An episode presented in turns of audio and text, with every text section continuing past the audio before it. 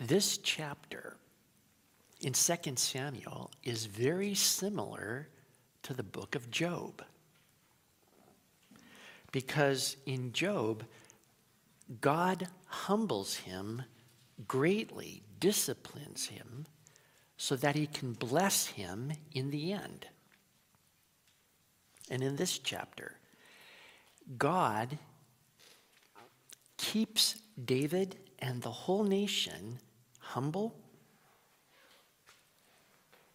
keeps them from departing from him.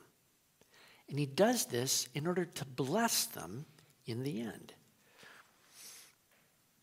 And so this is written for our benefit, so that we can know that God is working in our lives to make us humble.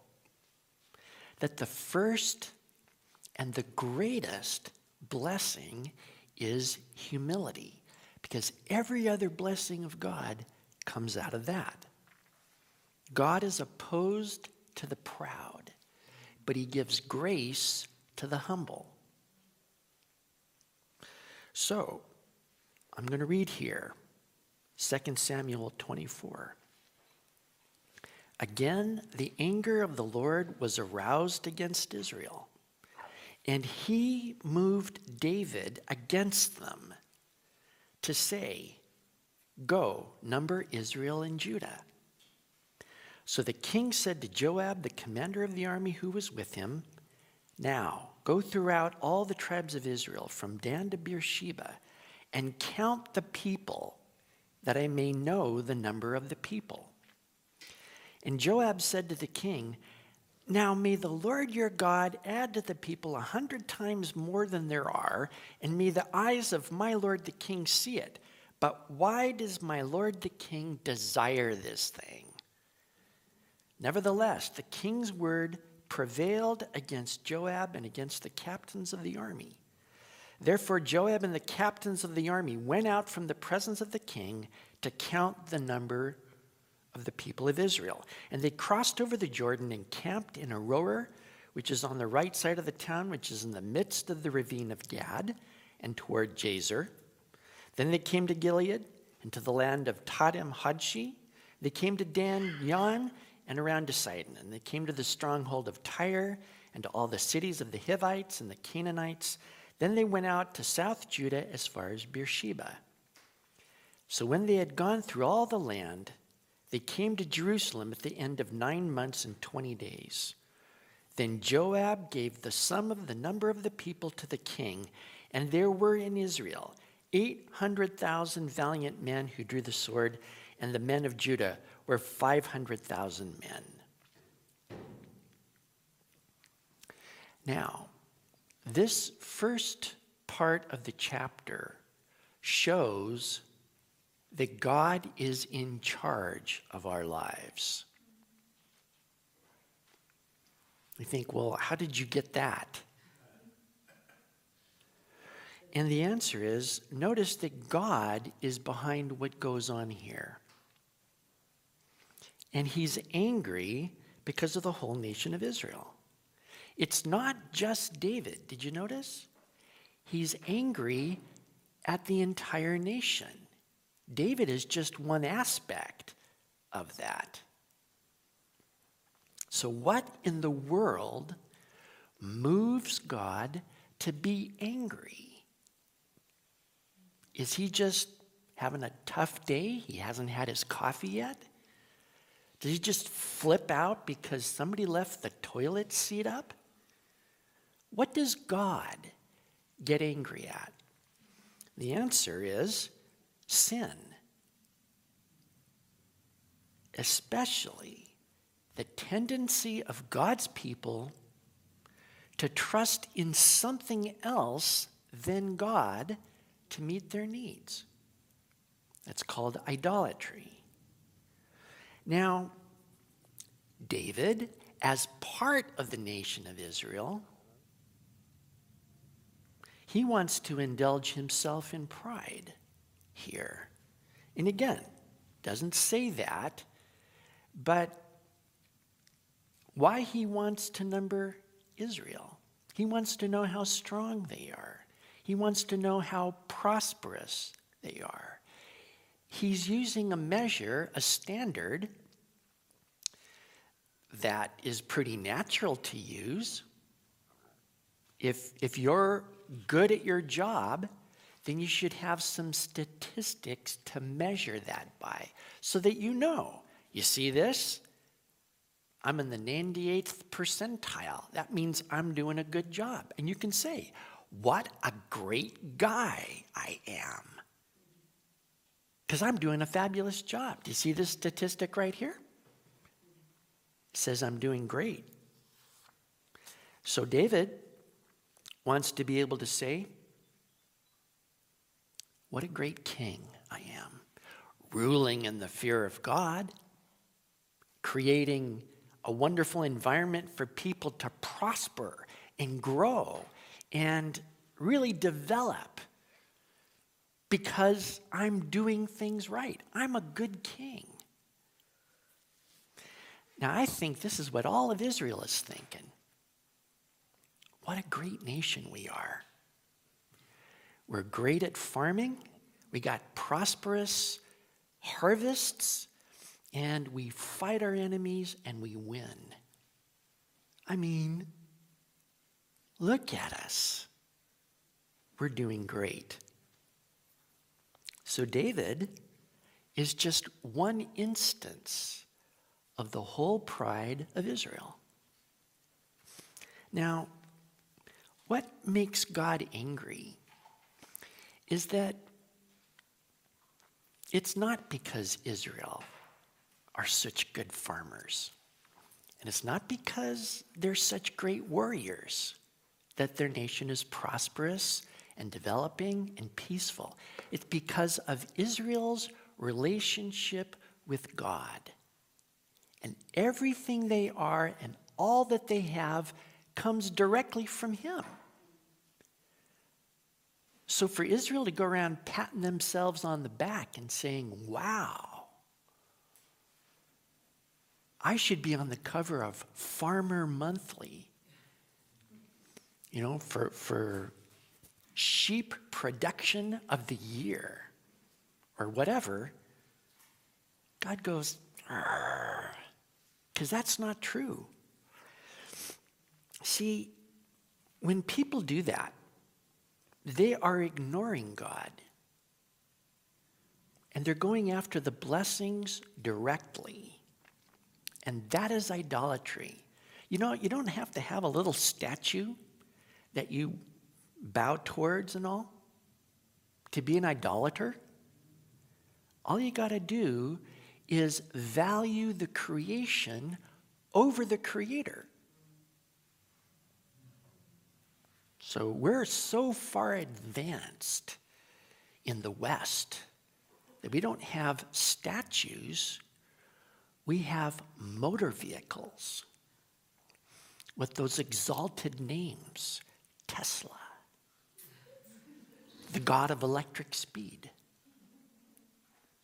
You know what I'm talking about. So it's, it's just hipper, cooler idolatry but it is idolatry. Now, this is especially offensive when it concerns Israel because God created Israel specifically to testify to his own goodness. See? And everything about Israel is because there is a God. And instead of testifying that God is good, they're testifying that we are great farmers. We are great warriors. Now, something that Balaam said, not even one of Israel's prophets, but this is in Numbers 23, verse 22. Here's what he says about Israel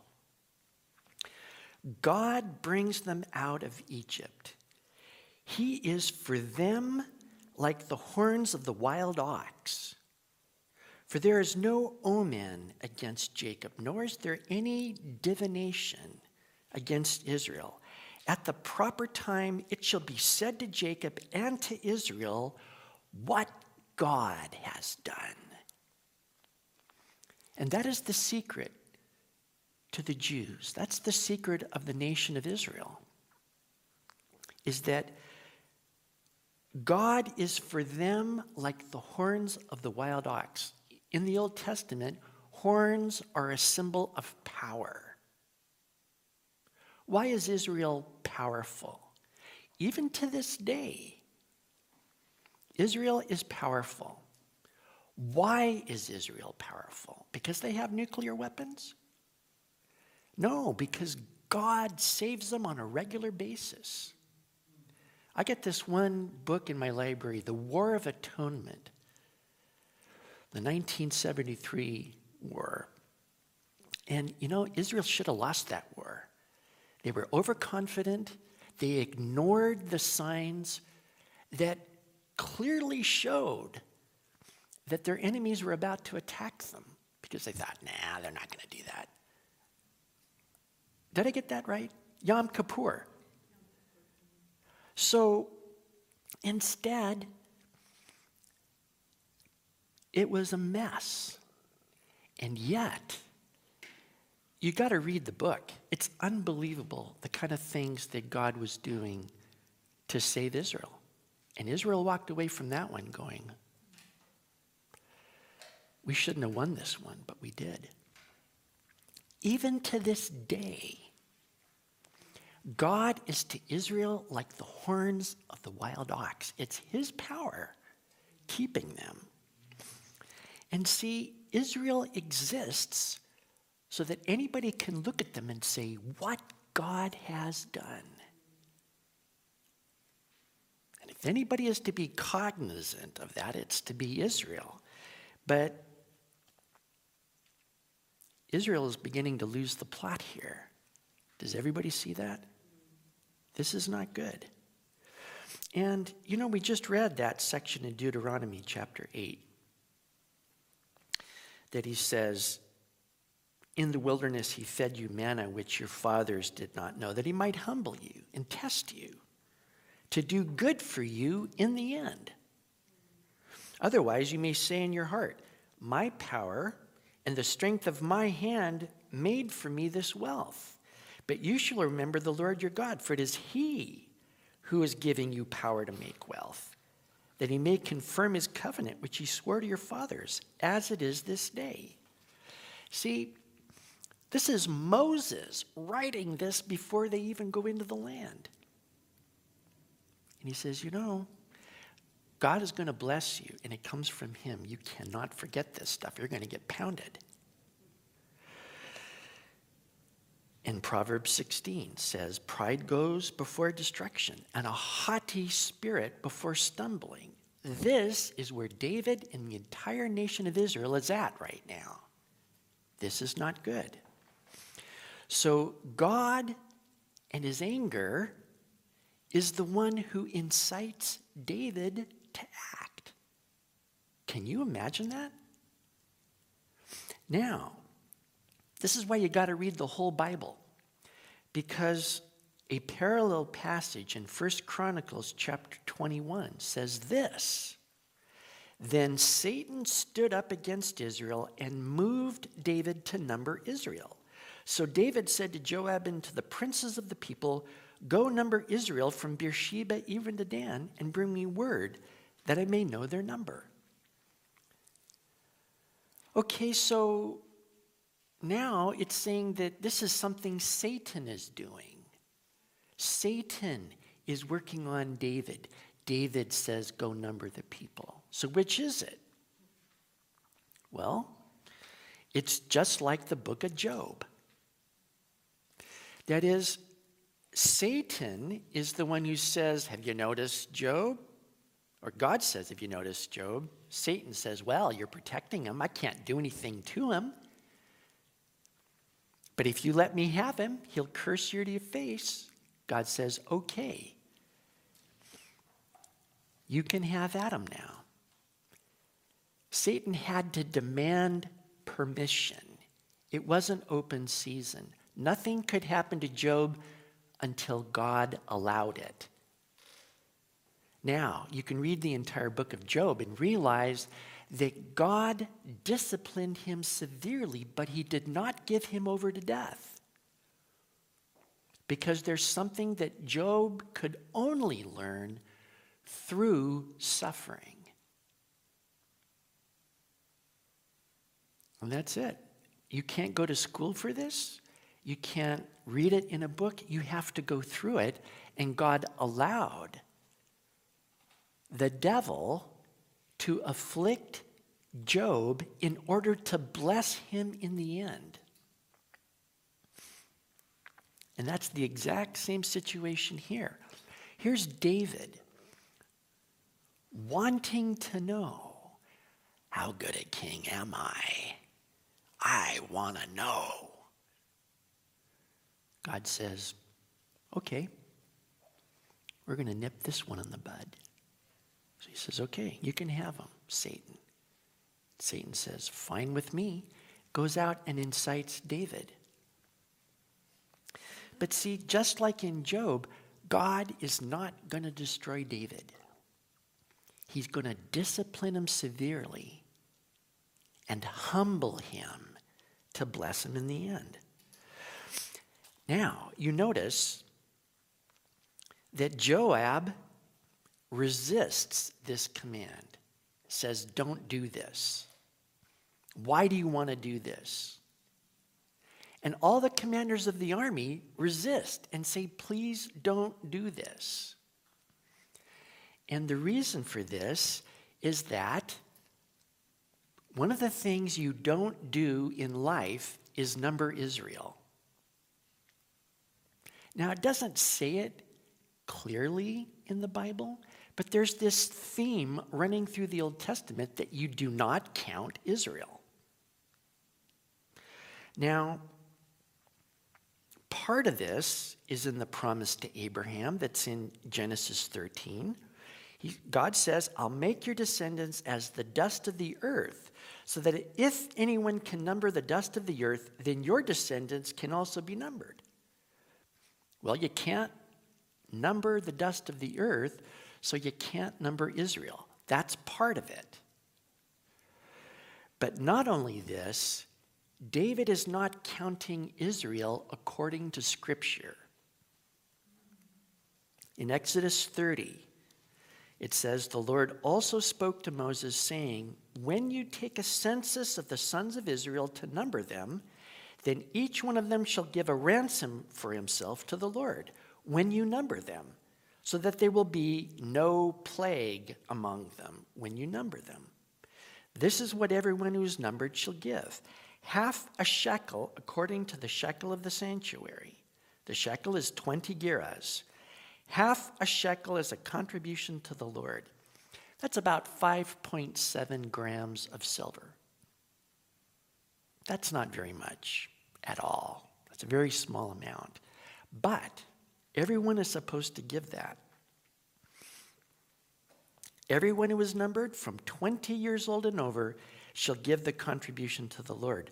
The rich shall not pay more, and the poor shall not pay less than the half shekel when you give the contribution of the Lord to make atonement for yourselves. You shall take the atonement money from the sons of Israel and shall give it for the service of the tent of meeting, that it may be a memorial for the sons of Israel before the Lord to make atonement for yourselves. Do you notice the emphasis on atonement there and redemption?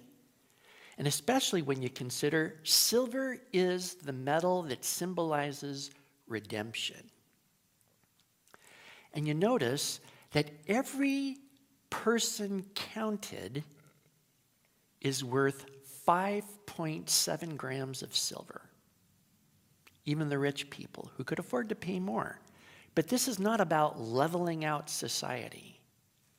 This is about redemption. And everybody has to know that they're worth this much before God.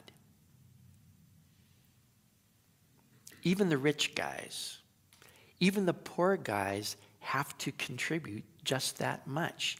That is who you are before God. And yet, you are redeemed. And again, this is an, the emphasis of the counting is that every person realize who they are before God.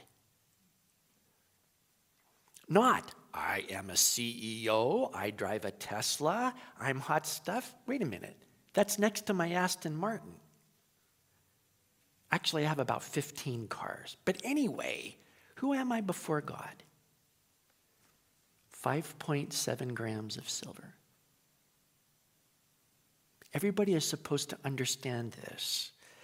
But you know, David is completely ignoring this.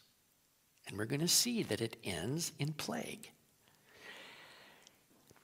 Every single person is in need of redemption before God. And yet, this aspect is totally ignored here. Now, you notice that David gets his way by abusing the authority given to him by God. Here's his commander Joab saying, Please don't do this. And he goes, Well, be quiet. And all the commanders of the army say, You know what, sire? We don't think this is a good idea. And you know, David has this thing like, I am God. I am king by the grace of God. I can do anything I want to do. Did you hear my voice? They'll go, Yes, sir. And they have to do it. Now, one indication that this is sin is that David cannot be reasoned with. And lust cannot be reasoned with. I'm not talking only of sexual lust, I'm talking about what in the New Testament is the Greek word epithumia, and it just means desire. There's lust of the flesh, but there's also the lust of the eyes. And there's this strong desire for whatever. Now, you know, you can have this strong desire for God, that's good. But when you have this strong desire for something else and you can't be reasoned with, that's when it becomes sin. And you know, lust does not have a conscience. You can know in your mind, this is wrong, but you don't care because you want it. And that's where David's at right here. He's fixed on what I want because I am king. Now go out there and get it. I don't want to hear another word out of you. Okay. Now you notice the census goes on for nine months. Verse 8 nine months and 20 days. And all that time, no lightning bolt from heaven, no earthquake, Nothing goes wrong. And you could think, see, everything's fine. We're okay here. But see, that's not true. That's not true. All it is is temporary. And there's a time when sin gives birth to death. So, verse 10. And David's heart condemned him after he had numbered the people. So David said to the Lord, I have sinned greatly in what I have done. But now I pray, O Lord, take away the iniquity of your servant, for I have done very foolishly. Now, when David arose in the morning, the word of the Lord came to the prophet Gad, David's seer, saying, Go and tell David, Thus says the Lord, I offer you three things. Choose one of them for yourself, that I may do it to you. So Gad came to David and told him, and he said to him, Shall seven years of famine come to you in your land? Or shall you flee three months before your enemies while they pursue you? Or shall there be three days' plague in your land? Now consider and see what answer I should take back to him who sent me. And David said to Gad, I am in great distress. Please let us fall into the hand of the Lord, for his mercies are great, but do not let me fall into the hand of man. So the Lord sent a plague upon Israel from morning till the appointed time. From Dan to Beersheba, 70,000 men of the people died. And when the angel stretched out his hand over Jerusalem to destroy it, the Lord relented from the destruction and said to the angel who was destroying the people, It is enough. Now restrain your hand. And the angel of the Lord was by the threshing floor of Araunah the Jebusite. Then David spoke to the Lord when he saw the angel who was striking the people and said, Surely I have sinned and I have done wickedly, but these sheep, what have they done? Let your hand, I pray, be against me and against my father's house.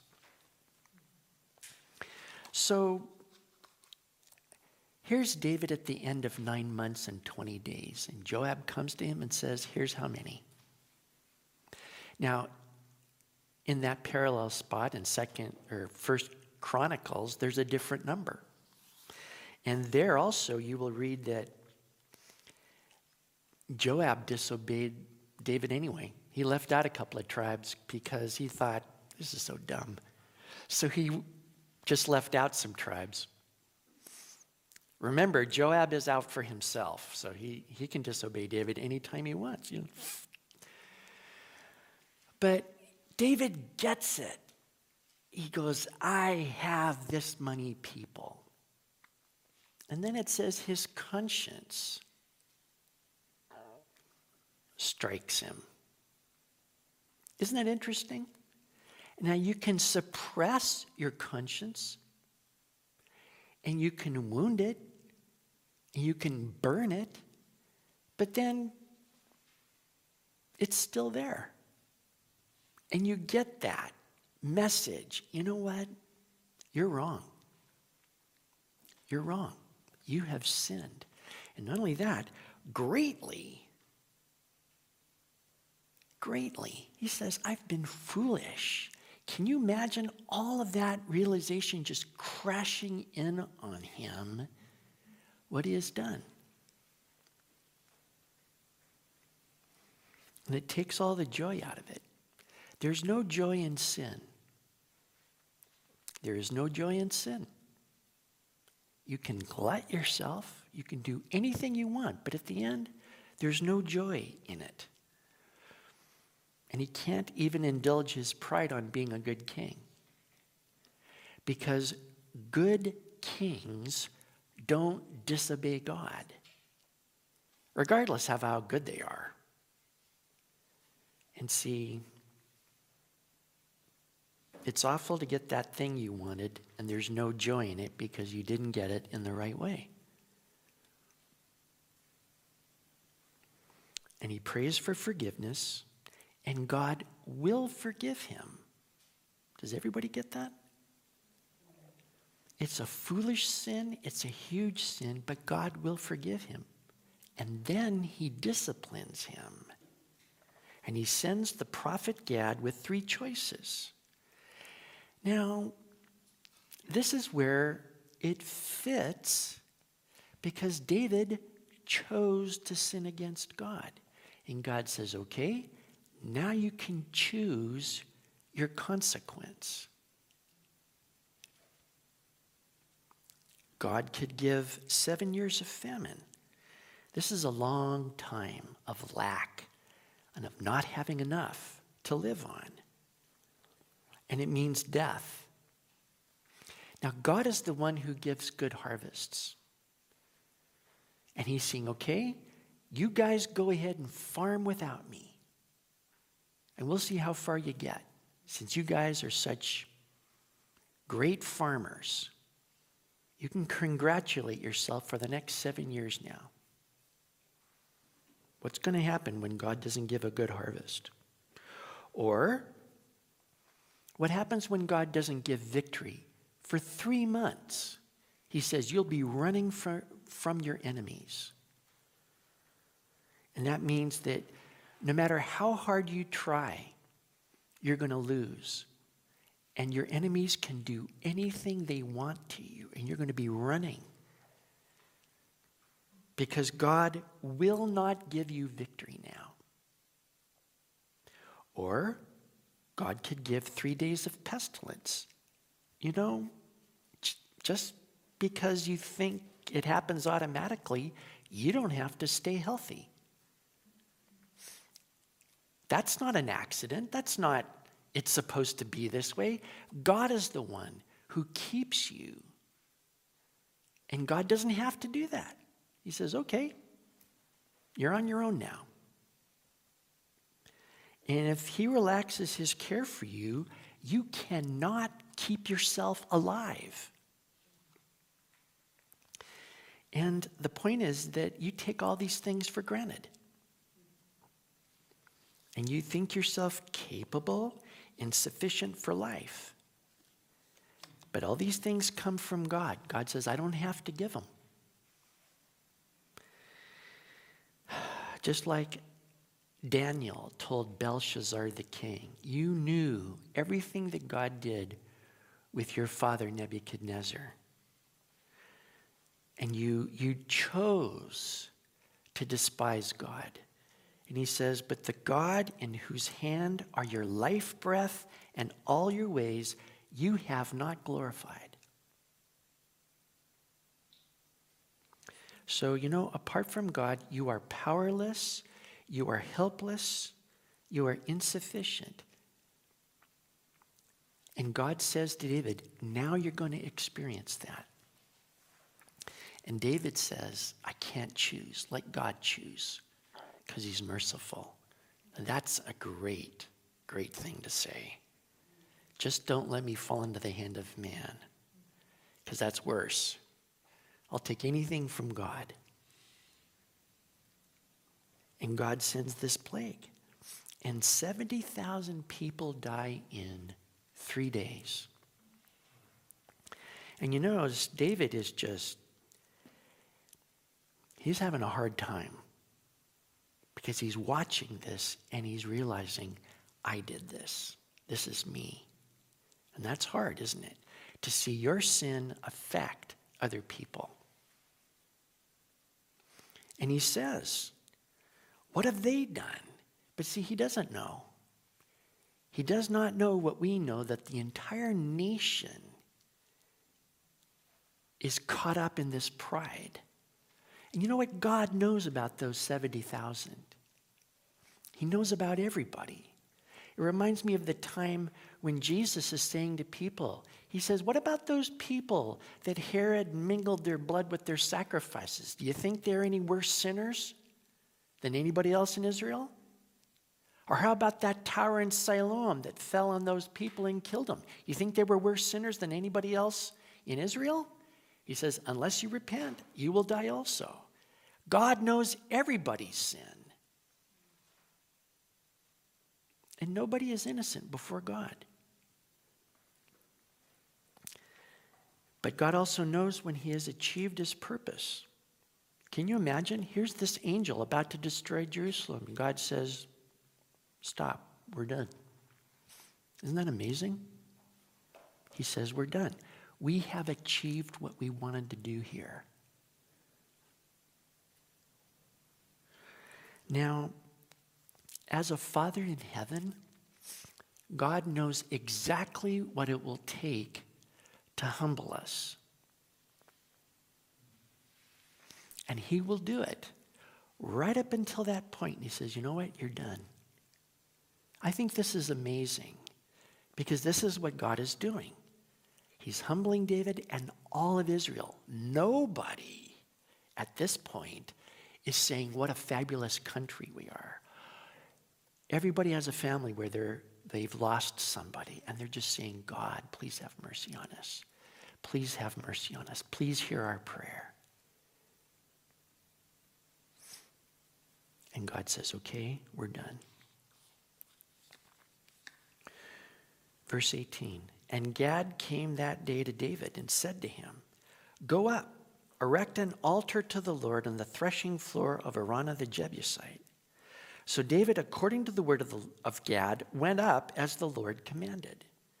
Now Araunah looked and saw the king and his servants coming toward him. So Araunah came out and bowed before the king with his face to the ground.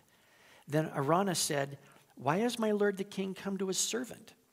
And David said, To buy the threshing floor from you, to build an altar to the Lord, that the plague may be withdrawn from the people. Now Araunah said to David, Let my lord the king take and offer up whatever seems good to him. Look, here oxen for the burnt sacrifice, and threshing implements, and the yokes of the oxen for wood. All these, O king, Araunah has given to the king. And Araunah said to the king, May the Lord your God accept you. Then the king said to Araunah, No, but I will surely buy it from you for a price, nor will I offer burnt offerings to the Lord my God with that which cost me nothing. So David bought the threshing floor and the oxen for 50 shekels of silver. And David built there an altar to the Lord and offered burnt offerings and peace offerings. So the Lord heeded the prayers for the land, and the plague was withdrawn from Israel. So it's interesting where the angel stops by the threshing floor of Araunah the Jebusite. Remember that a threshing floor is where you put your harvested food, your, your grain that needs to be threshed, and you hitch up your oxen to yoke, chain them around a center pole. It's on top of a hill, and you run the oxen around in a circle, and the spikes on the wheels behind them breaks up the wheat, and it separates the chaff from the wheat. The chaff is the outer part that has no nutritive value. It's it need, you got to get rid of it. You can't grind it in with the wheat. So your oxen just kind of go around and around, and they're breaking up the chaff and separating it from the wheat. And then you, you take a pitchfork and you throw that up in the air. And see, because you're on top of a hill, you catch a breeze. And the breeze blows the chaff because it's lighter than the wheat. The grain falls back vertically. And the chaff gets blown off this way because it's light. Everybody with me? You didn't think today was going to be a class in harvesting. But you got to understand that you can't have a threshing floor, for example, like Gideon did in a wine press, which is in the ground, because you don't get very far. Very frustrating and hot and sweaty, I would think. You got to have it on top of a hill. So this is where the angel is on top of a hill. And I guess Araunah is threshing. And he's an interesting guy, right? One, because he's a Jebusite. That used to be the name of Jerusalem, Jebus. And Canaanites lived there which they weren't supposed to because Israel was supposed to get rid of all the Canaanites. So David took over Jebus and renamed it Jerusalem. So Araunah, can you imagine a Jebusite still living in Jerusalem? I don't get what he's doing there, but he is a Gentile. It's a mystery but he's a great Gentile. See, Israel was supposed to get rid of the Gentiles because God says you're going to learn their ways, and their ways will destroy you. But evidently, Araunah, the Gentile, learned Israel's ways. That's pretty interesting. Do you notice he's completely submissive to David? In fact, when you look at the parallel spot in First Chronicles, David sees the angel, so does Araunah. Now, what would you do if you saw, you know, a 72 foot angel with a sword drawn about to destroy you? Would that freak you out? It says that all four of his sons ran. But Araunah kind of doesn't take any mind of an angel about to destroy the city. But here comes David the king, and Araunah bows down with his face to the ground. So he has respect and honor for David the king. Isn't that amazing? He could see the angel just like David could. And he's completely submissive to David. Anything you want, you can have it. David says, I want to buy your threshing floor.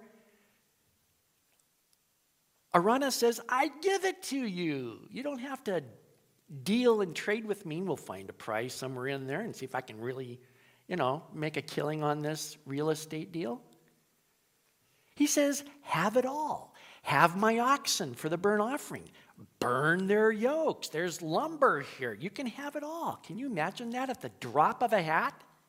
You just give it all away? Woohoo. But see, it's for David. Something about Araunah.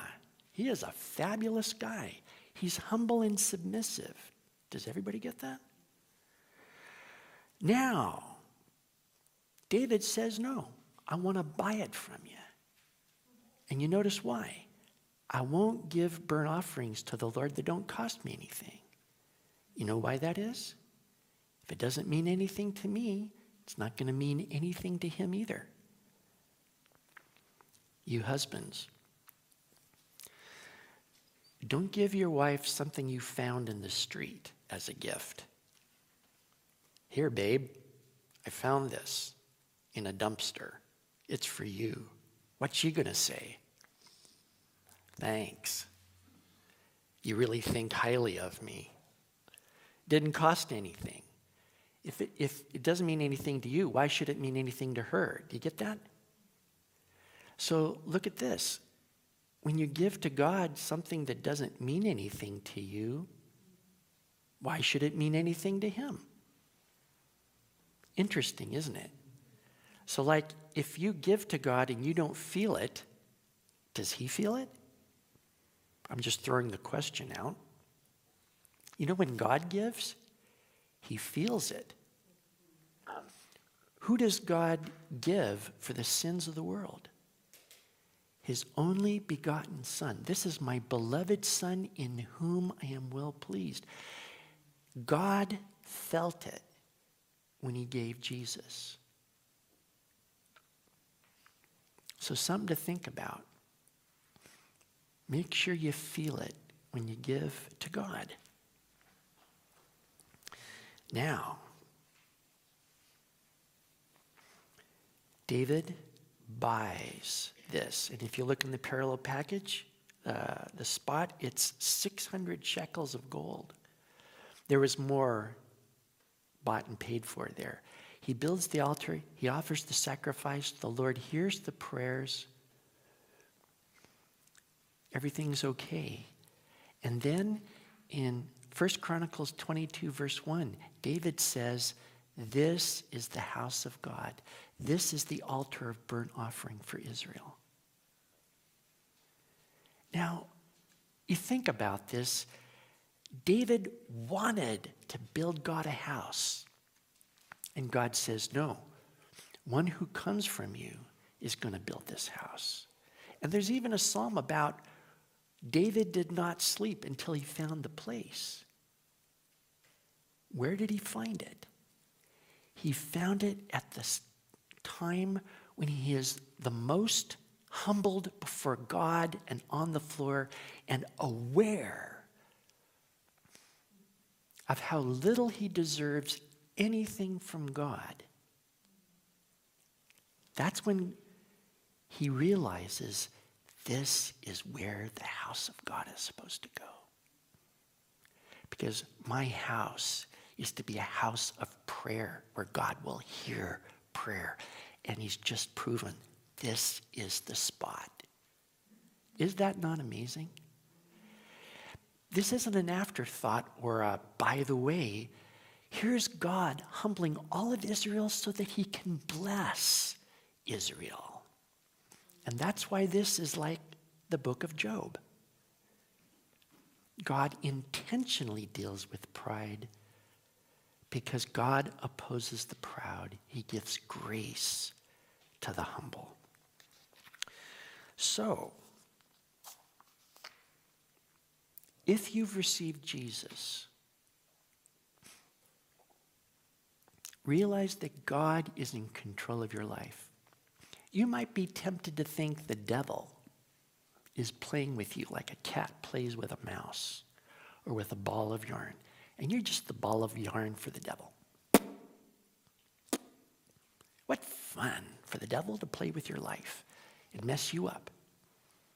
But no, God Himself is in charge of your life. The second thing to realize is that God is going to work for this most important thing to humble you. Not to humiliate you, but to humble you. And that is to get the proper perspective in life. Who are you in the presence of God? To think about yourself in relation to God rightly. That is, for the rest of your life, you're going to realize God is greater than I ever gave him credit. And then you'll never be able to answer the question, Who am I in relation to God? Well, okay, 5.7 grams of silver. But I'm so glad that I am that 5.7 grams. I am so glad to be redeemed. I am so thankful. And see, this, this is the greatest blessing that you could ever have to realize who God is and who you are and to be able to think rightly about this. Because everything else comes out of this. God resists the proud, but he gives grace to the humble. Do you know that that's repeated three times in the Bible and demonstrated many other times? And if God says something three times, you got to listen.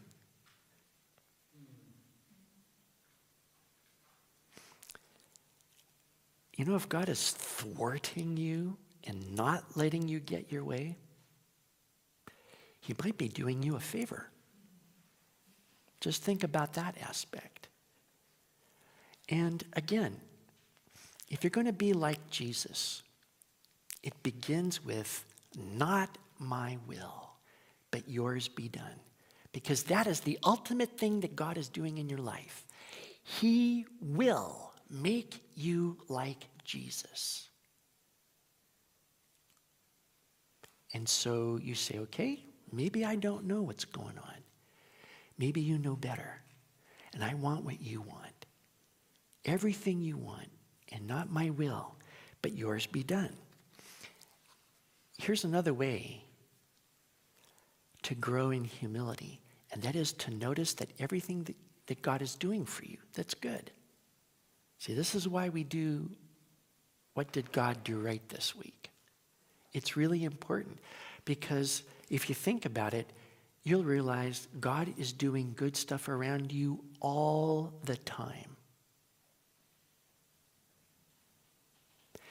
And the more you're aware of that, the more you realize I am dependent on God. Like, where did this all come from? God gave it. How come I have a brain? God gave it. Why do I have these capabilities? God gave those things. What do you have that you did not receive? Nothing. Man, He gave me my dust, He gave me my breath. So then, why do you boast as though you had not received it? Oh my goodness. So think about this and take some time. See if you can do five minutes. Thank God for everything. Like, I thank God for my office chair and the plastic thing that it rolls on.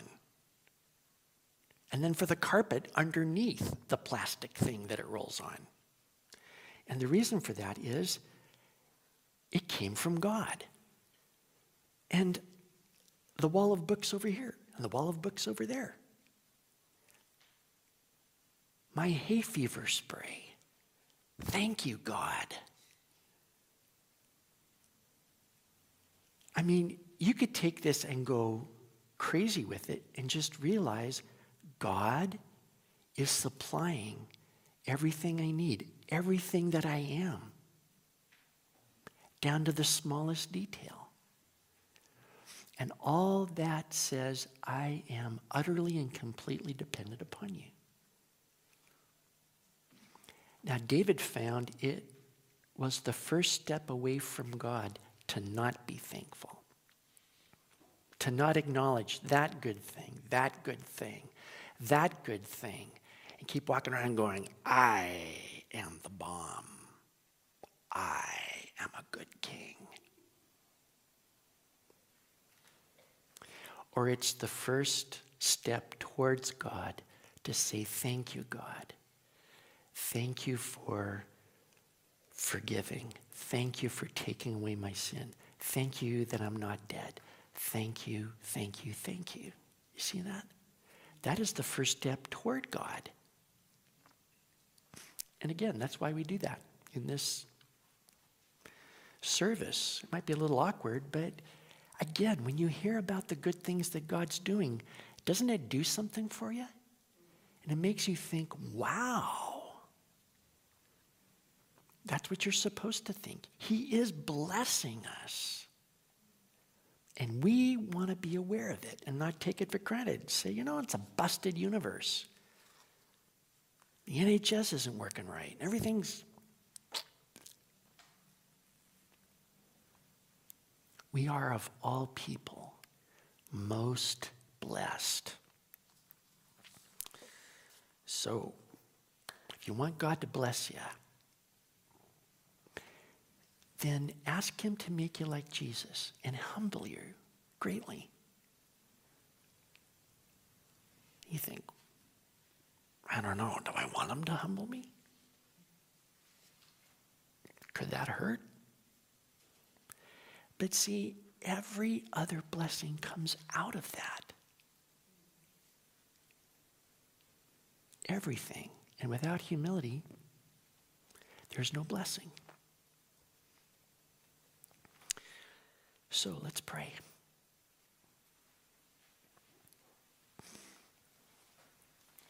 Thank you, Heavenly Father, that you are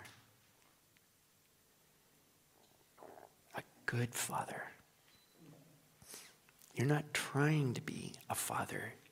From all eternity, you are Father. And you know what we need? And you give it. You say, don't despise your chastening, don't faint under it. Because you discipline us, because you love us.